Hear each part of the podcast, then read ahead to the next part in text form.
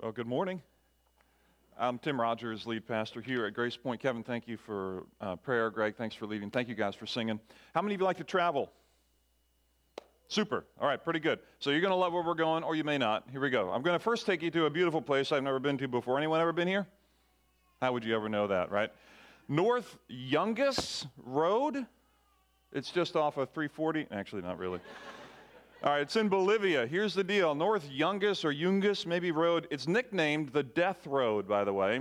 And here's what I learned about it it frequently earns the title the world's most dangerous highway. It's just 12 feet wide. It carves a narrow stretch along the Cordillera Oriental Mountain in Bolivia, which is shrouded in rain and fog.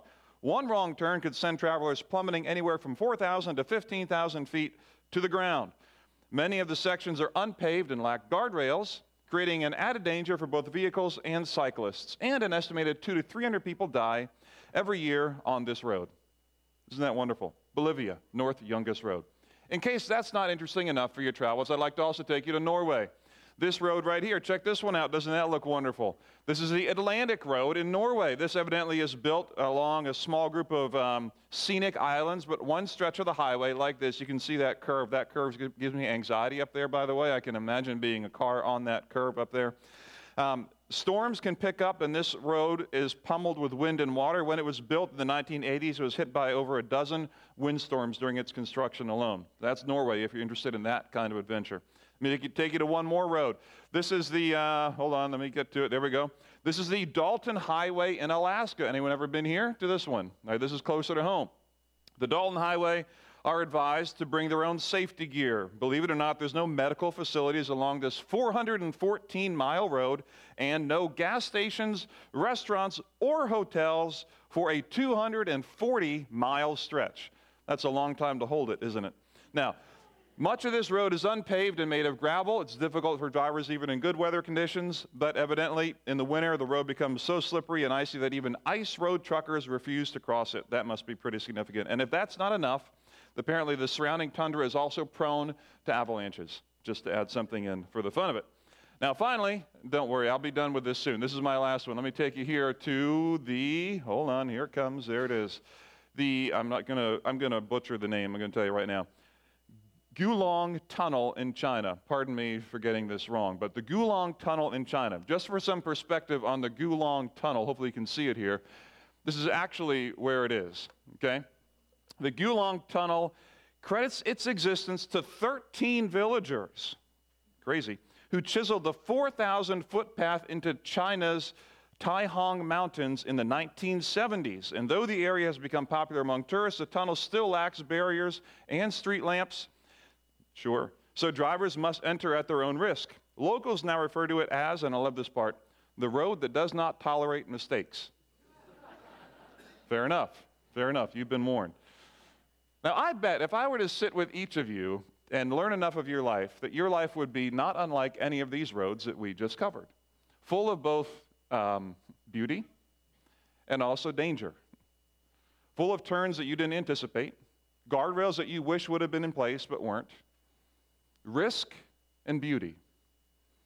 And I bet if we were to talk long enough, that we would find that actually some of the best parts of our lives have also been where we have been teetering off the edge, wondering if we were going to fail or not, and somehow kept it on the road, just barely, even though we were scared to death at the time which brings to bear this principle that we generally know to be true, and that is that the best roads are often carved out of the harshest terrain.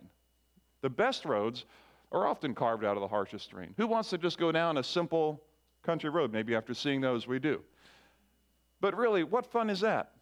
The best roads and the best moments of your life are carved out of the hardest and harshest terrain the best financial decisions you made, the best relational decisions you made, the best faith decisions you made, the best career decisions you made, the best relational decisions you made, all have been in the context of times that have been difficult. The reason I bring all this up is not just because of the love of travel, although that is fun, but because this morning I want to take you back several hundred years ago to when an early follower of Jesus, Paul, was writing. He was in prison, he was in a dungeon prison alone, chained up. He had just a little hole in the ceiling for air to come in and light to come in. And he's writing something, and what he's essentially writing to his protege, he knows he's going to die. He's writing to Timothy, his protege, his, his mentee. He's writing to him, and he's telling him, and we're going to see it here in a minute, that he's going to have to carve a path in harsh terrain for Christianity to continue. That he's going to be tasked with carving and cutting things straight through some very difficult cultural, political, religious terrain to help the, the path of Christianity endure and find its way forward. And I would argue that we find ourselves still, to this day, in some very difficult cultural terrain that we need to learn from. How to cut these clear roads so that Christianity, the faith of those who say they follow Jesus Christ, can actually continue through some really difficult terrain. So before we get to us, I want to take us back several hundred years. If you have a Bible, I want to invite you to turn back with me to 2 Timothy. It's a little letter that a guy named Paul wrote to, to Timothy. Um, if you don't have a Bible with you, there's one in the chair near you. That's our gift to you, by the way. And I also want to welcome in our online audience. Thanks for joining in this morning, guys. I can't see you, but I hope you can see me. And Paul is writing, I'm going to read, um, read the first, I'm going to read five verses here this morning. I'm going to come back and comment on them. So we're in 2 Timothy, 2 Timothy chapter 2, beginning at verse 14. We're going to read through verse 19. Then I want to come back and make a few comments on them. Okay? So here we go. I'm reading from the New International Version. Paul writes, Keep reminding God's people of these things. Warn them before God against quarreling about words. It is of no value and only ruins those who listen. Do your best to present yourself to God as one approved, a worker who does not need to be ashamed and who correctly handles the word of truth. Avoid godless chatter, because those who indulge in it will become more and more ungodly. Their teaching will spread like gangrene. Among them, I can't say these names real, real well, so bear with me, are Hymenaeus and Philetus, who have departed from the truth they say that the resurrection has already taken place and they destroy the faith of some. Nevertheless, God's solid foundation stands firm, sealed with this inscription The Lord knows those who are his, and everyone who confesses the name of the Lord must turn away from wickedness. Now, this is what we're going to look at this morning. We want to take you back to the first verse to start it. Now, let's look at verse 14. Paul is writing again. He's in prison. He doesn't have a library behind him. He's just writing things that are on his heart and mind that we believe God's Spirit is working in him to write. He says, Keep reminding God's people of these things. And then look at the next phrase. He says, Warn them before God. Now, you know what's coming next, but imagine for a minute you didn't know it was coming next. Imagine for a minute that's all you hear. That someone who's about to die maybe it's someone you love, maybe it's someone you know, is on their deathbed, and they, they, you get a letter from them, and it says, Keep reminding God's people about these things and warn them before God.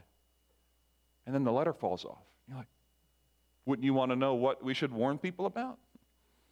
And I find it very interesting, almost stunning, that the next thing that Paul says that's so all fire important is that we should warn people not to quarrel. Really? Warn people, warn them before God, as if we're standing before God and saying, This is a warning, we're in God's presence near. Pay attention, you got your first warning. If you quarrel again, you're out. Like, warn them, warn them about quarreling about words. Like, is that the, the biggest deal in the world? On your deathbed, is that going to be what you want to make sure your children get from you? Guys, just don't fight as much. If you don't fight as much, I'll be happy. And then you can, you know, go to your grave. It's stunning to me why he would say that, and I wonder about that. And as I began to think about quarreling, I went to another passage of scripture in uh, the letter that James wrote, and it gives a picture of what is behind quarreling, and I think it makes a lot more sense to me. Here's what James has to say about quarreling. Check this out. He says, What causes fights and quarrels among you? Is the question. What causes it? And he says, Don't they come from your desires that battle within you? You desire, but you do not have, so you kill. You covet, but you cannot get what you want, so you quarrel and fight. The most insightful New Testament passage on quarreling or arguing and where it comes from, to me at least, is right here in James. And what he's saying is, what's underneath this is what's behind quarreling and why it's, I think, so important for Paul is that he realizes that there's some things, they reveal a desire that's unquenchable. That quarreling reveals a desire in my heart that I can't um, sometimes get what I want. He says, I, you, you don't have, and so you kill. Have you ever been there where you've had a relationship that's been killed because you couldn't get what you wanted or they couldn't get what they wanted? You ever someone wishing, or maybe you yourself were wishing that you could have something because you can't have it? It's just too easy to slander the person who has it, and to hurt them, and to gossip about them, and to quarrel about whether you should or shouldn't. And quarreling reveals kind of this desire down inside of me to say, I want to get what I want when I want to get it. Because life is, after all, about me. And quarreling reveals that inside of me, there's some dark and evil desires that really want me to dominate over you.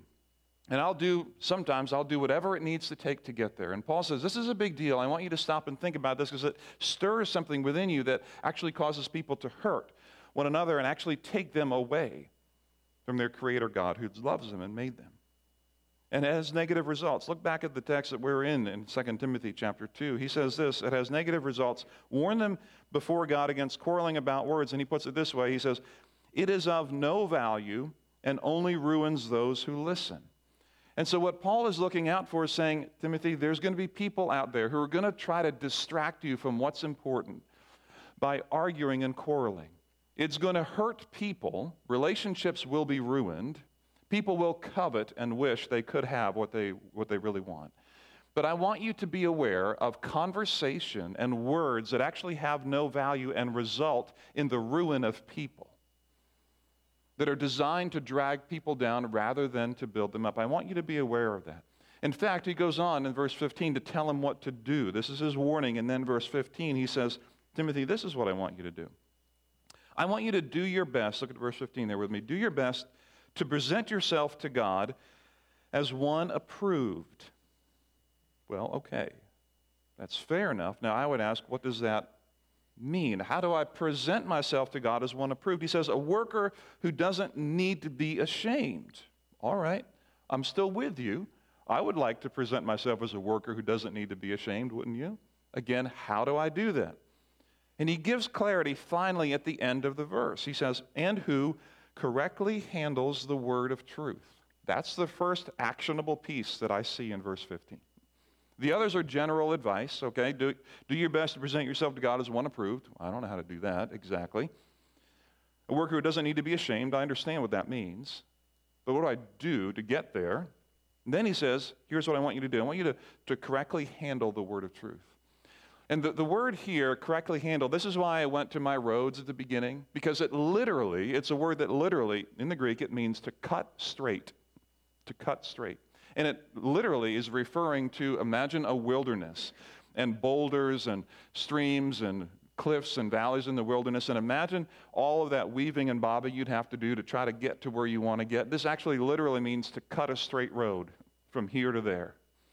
And what Paul, I think, is imagining is that life in his world is full of danger full of trouble, full of struggle, full of philosophical differences, political differences, military power and struggle. Is in the middle of all of this stuff, Timothy, I want you to cut straight a path for people in the middle of a dangerous terrain. I want you to, to cut this straight. I want you to correctly handle the word of truth. I want you to, to give to people a path upon which they can follow, where they can find what is true in a world that is dangerous and troublesome. Now, when I was younger, when I read this verse, you know what I focused on? The last part of it truth. One who correctly handles the word of truth. And so, what I focused on, and maybe I was taught, maybe I just wanted to hear it this way, maybe this is all I understood, is that Paul's priority was I want someone who can teach well. That's what I read it as. There's content to be delivered because there's probably false teachers out there, wherever there is. And it's important that people who follow God think right and teach right and read right, whatever right is. And there's right and wrong. And of course, I'm right and you're wrong, but that's fine. We'll deal with that another day, right? But that's really what I leaned on, and I think that's partially true. In fact, I'm sure that that's partially true. But I didn't realize how partial that was. That is true, and I do encourage that. And there is false teaching and wrong or less than ideal teaching, if you will, as well. But there's another part of it, and it's the first part of the phrase. He says, correctly handles the word of truth. Now, you know this as well as I that you can have the truth, but you can be a moron in how you deliver it, right? you, you can be a fool. You can be thoughtless. You can be unloving. You can be uncaring. You can be insensitive. And I can deliver truth to you, but I can be so out of touch with the world in which you live that you don't even hear the truth, even though it is the truth. And both are in play, both the character of the individual as well as the content of what they teach. And this is what Paul is saying is here and also in the broader writing that he has is Timothy, I want you both, I want you to correctly handle the truth. I want you to carve a path that is true so people know where to go. They can think clearly about their world. But you, Timothy, your character is really important in how you deliver this. You have to correctly handle and navigate the moment to cut it straight. And then he gives a clear example as he goes on in verses 16 really to 18 about some things that were going wrong. Because Paul is hearing these things and he's trying to address these from in his dungeon. He says this, he goes on, it kind of pulls back from the first part of verse 14.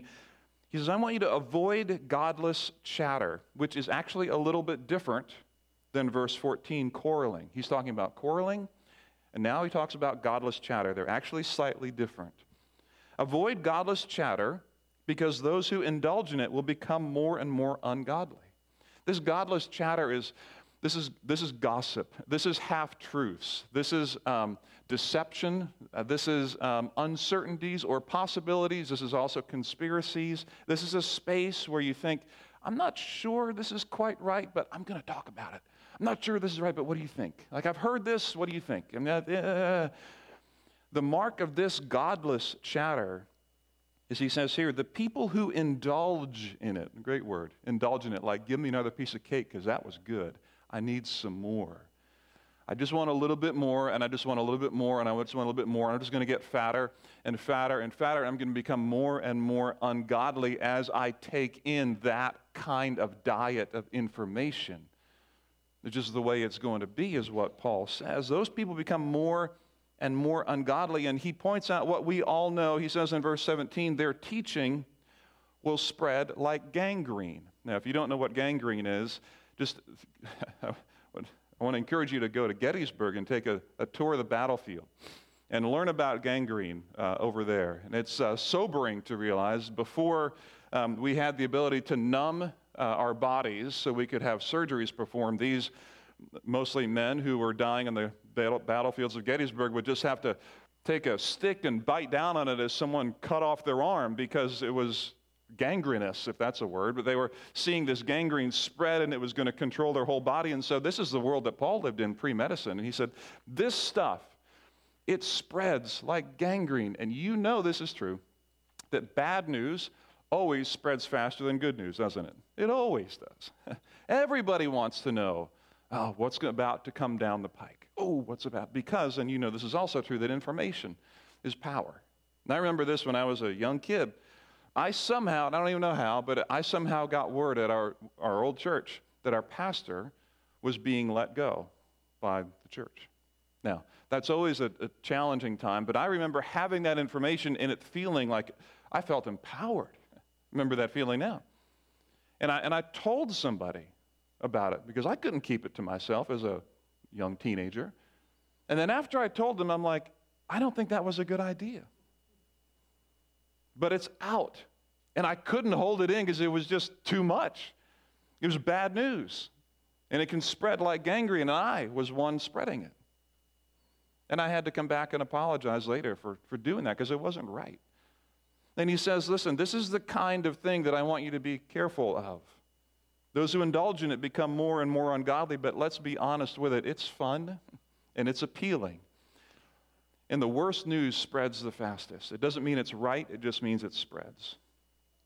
And then he gives a particular example, and this is important for their context. It's a little different in ours, but I do want to understand their context so we can make a jump over to ours.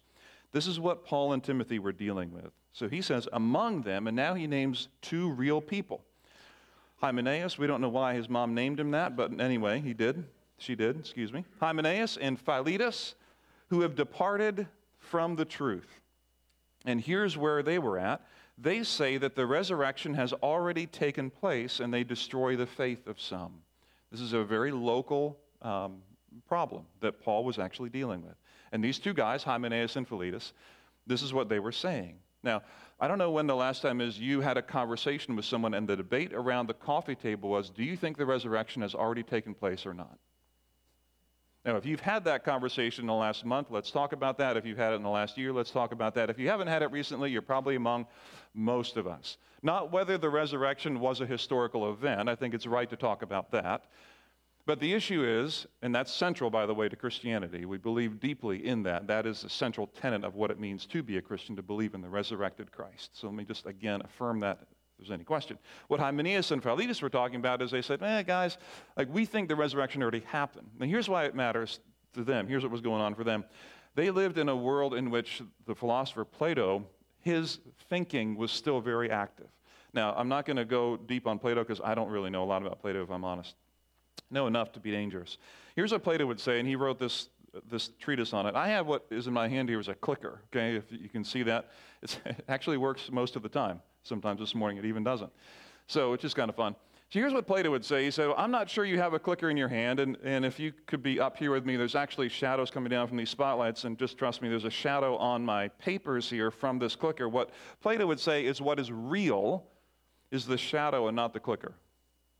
To which we're like, You've lost it, Plato, because I see the clicker and I don't know what you're talking about. And that seems so odd and weird to me. But let me put, he, he was in, into shadows and into what the quote unquote real projects. That seems kind of weird, but let me put it to you this way. My wife and I have been married, it'll be 24 years in May, which is very exciting. About 25 years ago, when we were dating, I remember the first moment where I held her hand. Looking for some awes there, but I didn't get any. Thank you. Okay. And, and here's what happened the first time that I held her hand, I remember feeling, feeling excited about that. I'm like, this is awesome. I may have gotten goosebumps, I don't know, but I'm like, this is this is this is fun. And like I would like to do this more. Okay? Now, here's here's here's the here's the deal. When I went home, do you think I was in love with her hand? Or was I in love with what it created in me? Because that's what Plato would say. So what's real isn't her hand. Come on, what's real is what it made you feel. It's what you experience. It's your soul. It's the immaterial. It's the shadow of what it cast in you. And this is what Paul and Timothy were dealing with. Come on, the resurrection, the body, and the Greeks would say the body isn't important. Come on, it's not about the body. The body doesn't matter. It's what the body does for you, or it's your soul that is kind of held within that. It's the immaterial that is important. And this is why these guys are saying, come on, guys, what are you, foolish? Nobody, in this case, nobody believes that the body is worthwhile. That's what's happening here. Nobody believes that. And so, if you want to be intellectually savvy, don't want to be considered a fool, the only way forward for Christianity is to say the resurrection already happened because what's important is the shadow of what it casts in you. It gives you hope for a future, it gives you an idea of salvation, but come on. The resurrection itself, it's like the hand. It's the hand that you don't fall in love with, it's the thing, the body, the whole thing, not just the body, but the whole immaterial part. To which Paul says, No, no, no. No. Let me deal with this particular cultural issue that's happening in my space right now. And let me tell you specifically that, yes, it's very important that physically the resurrection happened. Now, again, we don't live in a Greek world. Most of us today, in our North American context, aren't dealing with this particular issue, although to a degree we still are. Christianity over the years has emphasized and re emphasized that God created man in a body, that Christ came in a body, that Christ was resurrected in a body, and that there's a bodily resurrection of those who believe in Jesus Christ. That has been the path cut straight over the centuries. For us today, there is quarreling, there's arguing about other issues. There's arguing about how we see our cultural, social world that we're in.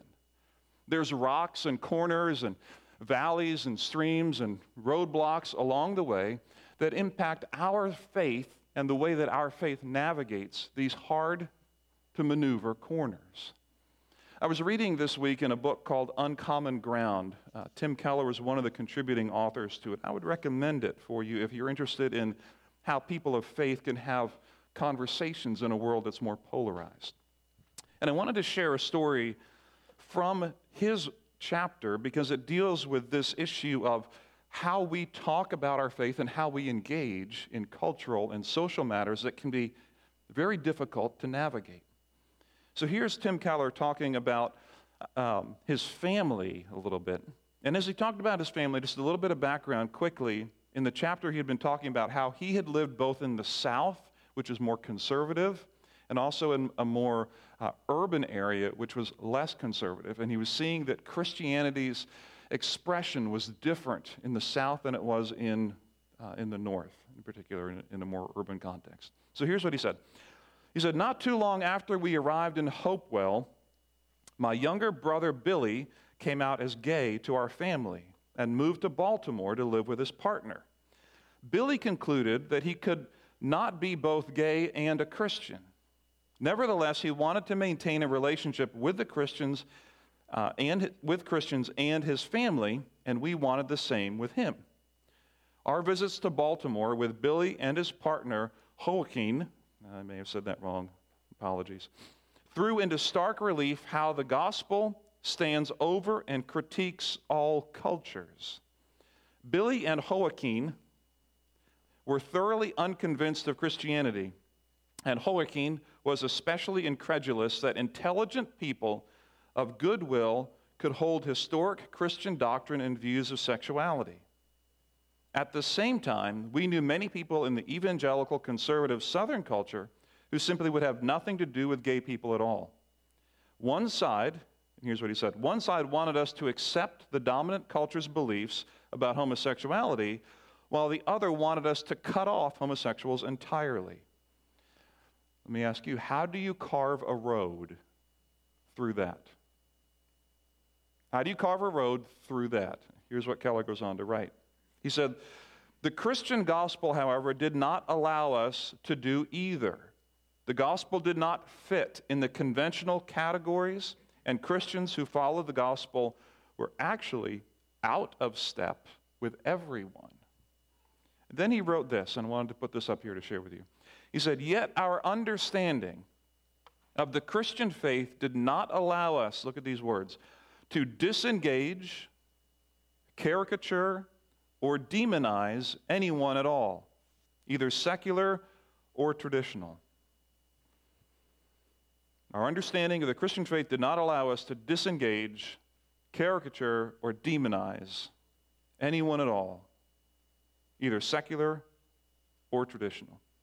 Can you imagine how refreshing that would be if that could be the case? He kept writing, he put it this way Our understanding of ourselves as sinners saved by sheer grace made it hard to feel either disdainful or fearful of anyone.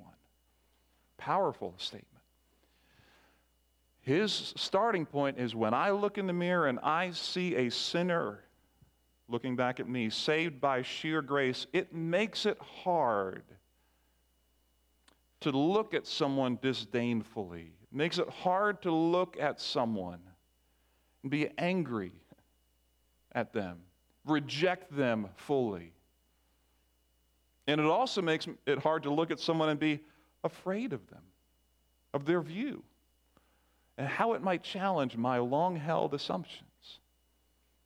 Why? Because of my centering on the sheer grace of Christ. This is hard on this issue alone to carve a straight path. But this is what I think Paul is encouraging Timothy about. That all along the way, and this is just one example of what's going on in our culture right now, of the need to carve a straight path toward the truth and to find, if you will, kind of a third way of speaking, of listening, of engaging with humility, with patience, with love, and with courage to the people who are around us. Because after all, what Paul says I think is true warn people about quarreling and godless chatter because it's going to kill you and me. But rather, but rather, do your best to present yourself as a workman approved by God. Don't be ashamed, who correctly handles with love and care, and humility and patience the word of truth and doesn't water down, but lovingly, humbly carries, carves a path. And so I have a couple questions for you. If you're a question person, I don't like to give answers, I like to give questions. Maybe you can give some answers. Three questions that are meant to be reflective for you. Hopefully, they're helpful for you. They are for me. First question is this as I reflect on this, and I think about my words, particularly from verse 14 of this text this morning. What value do my words bring to those around me, especially the ones that I don't agree with? Paul makes the case in verse 14 that when we quarrel, we bring no value to people and we ruin them. And so I'm asking the inverse question here what value then do my words bring to those around me, especially the ones I don't agree with? This, is a, this isn't even a Christian question, this is just a, a question. If you're a, a Christian, what's behind this then is do I bring value that draws people to see the values of my Creator God through Christ or not? That's where the Christian piece comes in. But this standalone, you could take this, this isn't even a faith question. But behind it is for me. Do I bring people to the value that I hold centrally to my life that Christ came to this world? And the way that I speak to you and engage you draws you in to see that value. So, what value do my words bring to those around me? Second question is this How consistently do I traffic in gossip, rumors, half truths, uncertainties, and possibilities? Those things those things grab. They grab my heart. They may grab yours. I don't know. I'm not judging anybody here, but I'm just saying these things, they, they grab. They are fun. They feel like a power rush for a minute. You know something. I know something that nobody else knows. We got secret information and knowledge, and it just spreads. And it's just a check in the system. When I read it, when I see it, when I wonder about it, I got to ask the question because Paul, this is so funny. Paul warns us before God to avoid this. It's not just a good idea to think about. If you're a Christian, he says, Before God, I'm giving you all a warning right now. Don't traffic in this stuff. And so I have to ask myself the question how consistently do I traffic in godless chatter that makes me and maybe makes you more and more ungodly by the minute? The final question is this Can I find a third way between today's cultural extremes? And this is the great question of the morning, right? Can I find a third way to engage in loving, considerate, kind, humble, courageous ways while holding out truth to people at the same time? That is your challenge, isn't it? And that is mine. Can I find a third way, or must I go this way or that way on whatever those issues are?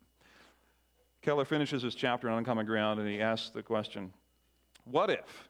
What if we actually were to try this? What if we were actually to try to find a third way? What if we were actually to try to be courageous, humble, patient, loving? And he puts it this way loving and, and courageous, but, but the people around us respond with anger and vitriol and efforts to marginalize us? What if you try to be the voice of reason, of patience, of humility? What if you try to take your your, your friend who's all the way over here and you try to just bring him a little bit and they're like, What is wrong with you? You must be all the way over there. And your friend's all the way over here, like, What's wrong with you? You must be all the way over there. And you find that on both sides you get marginalized because you're trying to find a way to carve something through the middle here. What if that happens to you? I love the way Keller summarizes it. We don't take this path because we know it will be successful, but because it is right. It's right. I can't sit here and guarantee you that there aren't going to be people who are going to marginalize you. Sure, there probably will be. But we don't do this because we say this is going to be successful, but because this is right. To be humble, to be patient, to be loving, to be courageous. To do our best to present ourselves a workman approved by God, not to be ashamed. To correctly handle with love and humility and patience and courage the word of truth. Because, and this is something you know, right? The best roads are often carved out of the harshest terrain. And you've got some hard terrain in your life, I have no doubt. And I do too. And it takes incredible courage and patience and humility and love to cut straight with the word of truth. That is what Paul said. Do your best. Do your best to present yourself to God unashamed. Do your best. And remember before God, don't quarrel. Don't get involved in godless chatter. It only ruins people. Will you pray with me? Our good God and Heavenly Father, I thank you for the chance to get into this ancient letter that Paul wrote to Timothy. The issues then were different than what we face now, but the task was the same that Christianity can find a way through cultural challenges, social, political, religious ideologies, to carve a path straight to the cross. The people around us can see and experience and feel in some small way God by their conversations with us, by how we speak, and how we carry ourselves around them. So I pray that you give us the courage to continue to ask these questions with our friends at school, with our coworkers, with our family. Help us to chase down what it means to find this third way to carve a straight path through the rocky terrain. So, Father, we love you. We thank you for the opportunities that lie ahead. In Jesus' name.